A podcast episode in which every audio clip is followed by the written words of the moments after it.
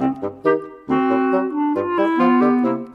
敏老师讲故仔，慢慢听，唔扭計，慢慢听，唔扭計。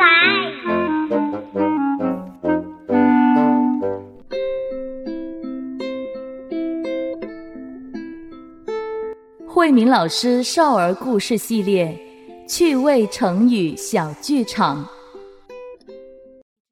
亚当，你在干什么呀？博士，我刚才把钥匙弄丢了，你在哪里弄丢的？让我帮你找找吧。好像是在外面楼梯丢的吧？那你怎么会到这里来找钥匙呢？外面那么黑，怎么找呀？这里比较亮嘛。哈哈哈哈哈！原来你是在刻舟求剑呢。嗯，博士，你笑什么呀？我是找钥匙，不是找剑呀。哎呀，我告诉你，刻舟求剑是一个出自《吕氏春秋》的成语，让我慢慢讲给你听吧。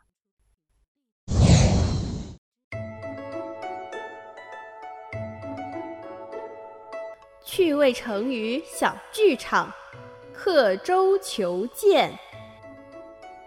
在很久很久以前，有一位富贵人家的大少爷，带着书童准备渡河进城。这天的天气不太好，忽然刮起了一阵大风，江面上波涛四起。小船被海浪打得左右摇晃，站在船头的少爷也跟着摇晃。一不小心，少爷腰间的佩剑扑通一声掉进了水里。少爷，你的剑掉进水里去了，我帮你把剑捞起来吧。哎呀，糟了，我不会游泳，这可怎么办呀？哎呀！你们可要小心呐，这里的水可深了，就算是会游泳的人，也不一定可以把剑捞得起来呀。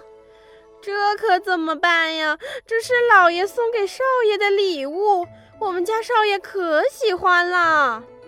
哎，不要急，让我想个办法。少爷趴在船边，想了一想。哎，突然他灵机一动，从船上找来了一把小刀，在佩剑落水处的船边上做了一个记号。这位少爷，你确定这样就能把你的佩剑找回来了吗？老夫我开船这么多年，还没有见过这等新奇事啊！对呀，少爷。这样行不通的吧？嘿，我这么做自然有我的道理。这个办法是聪明人才想得出来的。哎，跟你们怎么解释，你们也不会明白的。船夫，你就别管了，继续撑船吧。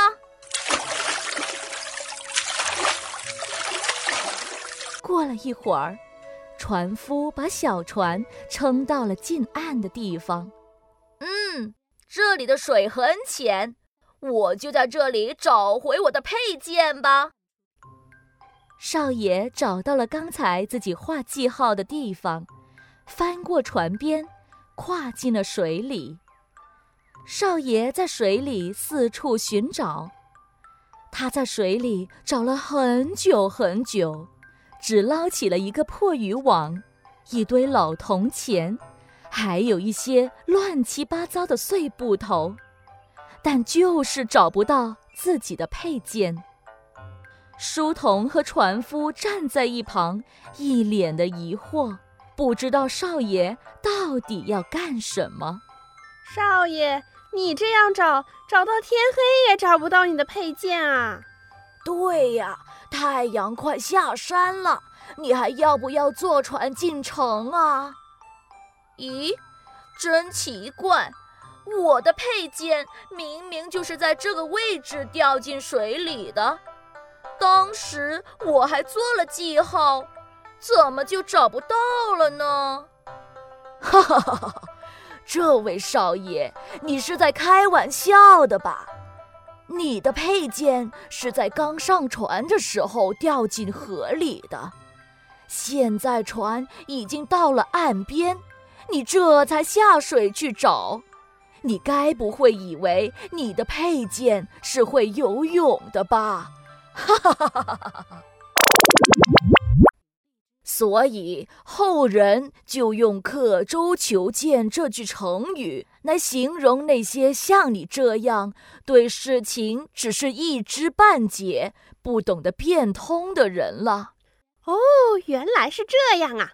那我还是去楼梯找钥匙吧。再见了，博士。故事播讲：慧明老师、小艺姐姐。故事整理：王子璇、杨崇义。音效合成：孙文杰。